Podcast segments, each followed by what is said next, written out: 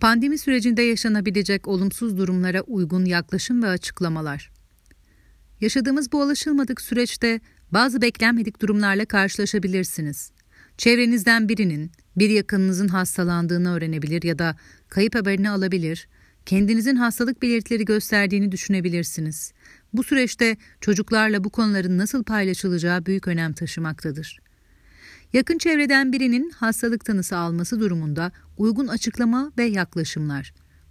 Öncelikle hastalıkla ilgili kesinleşmiş bir durum olmadan çocuğa açıklama yapmak, belirsizlikle baş etmesini zorlaştıracağından endişe seviyesinin artmasına sebep olabilir.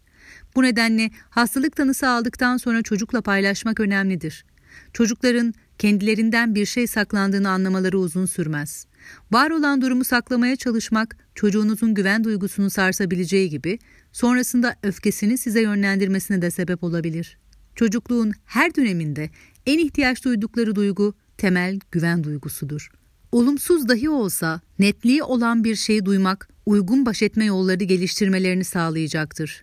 Çocuğunuzla yakın çevresinde yaşanan bir hastalık durumunu paylaşmak için öncelikle bu konuşmayı yapmaya, duygusal olarak hazır hissetmeniz, çocuğunuzun duygularına kapsayıcı biçimde yaklaşmanıza yardımcı olacaktır. Yaş dönemine göre yapılacak olan açıklama değişir. Açıklama kararı alınmadan mutlaka ki çocuğun yaşı, farkındalık düzeyi, duygusal gelişim özellikleri, kişilik özellikleri ve baş etme kapasitesi göz önünde bulundurulmalıdır. Uygun zamanı seçip çocuğunuzun güvenli hissettiği bir ortamda, bu süreçte hepimiz için evlerimiz en güvenli ortam kabul edilebilir ve yine güvendiği yetişkin ya da yetişkinler tarafından bu paylaşımı sağlanabilir. Bu kişiler mümkünse bakım veren ebeveynler olmalı, eğer mümkün değilse çocuğun güvendiği yakın çevresinden kişiler açıklama yapabilir. Açıklama yaparken olabildiğince sade, kısa ve net olmak önemlidir. Ebeveyn ya da bakım veren kendisi yakalandıysa kendisinin, yakın çevreden biri ise o kişinin hastalık tanısı aldığını, iyileşmenin biraz zaman gerektirdiğini, bu süreçte gerekli her bakım ve müdahalenin doktorların kontrolünde sağlandığını, hastalık süresince bir süre fiziksel temasın olmaması gerektiğini ancak bunun iletişim kurmanıza engel olmadığını söyleyebilirsiniz. İstediği zaman merak ettiği şeyleri sorabileceğini ve bu konuda her zaman konuşabileceğinize dair güven vermeniz önemlidir. Dünyanın her yerinde çok sayıda bilim adamının şu an bu salgınla ilgili bilimsel çalışmalar yürüttüğüne, hastalığa dair her geçen gün yeni gelişmeler kaydedildiğine, tedaviye yönelik pek çok çalışma yapıldığına dair olumlu gelişmelerden bahsedebilirsiniz. Salgından etkilenen insanlara yardım eden pek çok sağlık çalışanı ve kurum olduğunu, ülke ve dünya çapında herkesin elinden geleni yaptığını anlatabilirsiniz. İnsan doğası gereği kendini korumaya programlanmış, uyum kapasitesi yüksek olan bir canlıdır. Hayatımızdaki değişimler karşısında farklı tepkiler versek de aslında kısa zamanda yeni duruma uyumlanmaya çalışırız. Bu dönemde de bedenimiz, zihnimiz ve ruhsallığımız olabilen en kısa sürede yaşananları özümsemeye ve uygun başa çıkma mekanizmaları üretmeye hazır hale gelir. Bu dönemde gerekli bakım ve yardımı öncelikle kendinize, ardından çocuğunuza vermeniz önemlidir. Hastanın kaybı durumunda uygun açıklama ve yaklaşımlar. Çocuğunuza açıklama yapmadan önce bu açıklama sonrasında vereceği tepkilere hazır olmanız ve sonrasında ona nasıl yardım edebileceğinize dair bir planınızın olması önemlidir. Bunun için öncelikle kendi duygularınızın ve tepkilerinizin farkında olduktan ve onunla konuşmaya hazır hissettikten sonra bu konuşmayı yapabilirsiniz. Çocuğunuzun duygusal güvenliği çok önemlidir. Bu haber kendini güvende hissedeceği bir yerde, evinizde, mümkünse ebeveynler, mümkün değilse bakım veren ya da güvendiği bir yakını tarafından paylaşılmalıdır. Haberi paylaştıktan sonra eğer konuşursa yalnızca onu dinleyin. Ona kendi duygunuzdan da bahsedebilirsiniz. Ağlamak, sarılmak, üzüntüyü ifade etmek, paylaşmak çocuğunuza iyi gelecektir. Bunları yapmasına uygun bir ortam oluşturabilirsiniz. Kaybedilen kişiyle vedalaşmak önemlidir. Birlikte o kişinin fotoğraflarına bakmak, birlikte yaşanan anıları hatırlamak, kaybedilen kişiye mektup yazması vedalaşmanın gerçekleşmesine ve duygularının ifade alanı bulmasına yardım edecektir. Başlangıçta durumu kabullenmekte zorlanmaları ve farklı tepkiler vermeleri doğaldır. Sizi daha fazla üzeceğini düşünerek duygularını içe atma eğiliminde olabilirler. Duygularını ifade edilmesine olanak tanıyabilirsiniz. Bunu yaparken yorum yapmadan yalnızca onu anladığınızı hissettirmeniz yeterli olacaktır. Yaşadığı duyguların doğal olduğunu söyleyebilirsiniz. Var olan baş etme yöntemleri hakkında onunla konuşabilir, yeni baş etme yöntemleri geliştirmesine yardımcı olabilirsiniz.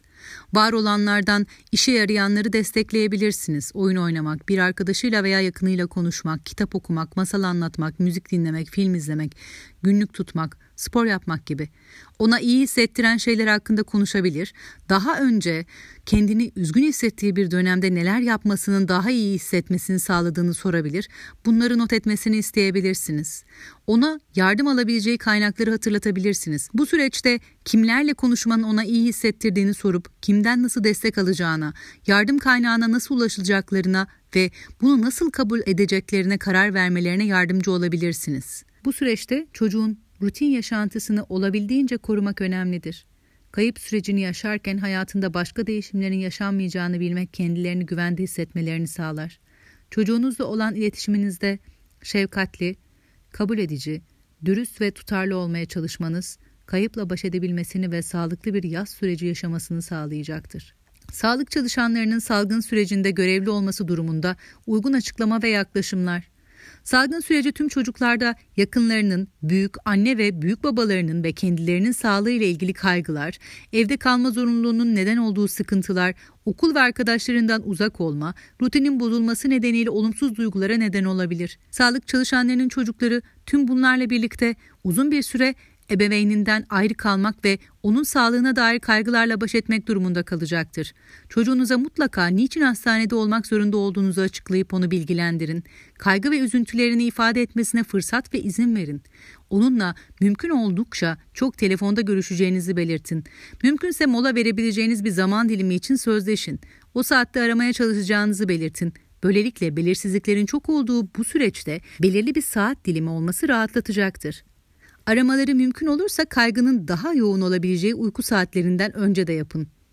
En yakını olarak siz yanında olmasanız bile etrafında güvenebileceği yetişkinlerin varlığını bilmek ona iyi gelecektir. Sizden başka en güvendiği ve ulaşabilir olduğunuz yetişkinlerle olmasını sağlayın. Size ulaşamadığında telefonla ve benzeri konuşabileceği yetişkinlerin ve sevdiği kişilerin varlığı da çocuğunuza iyi gelecektir. Bu kişilerle iletişim kurabilmesine destek verin.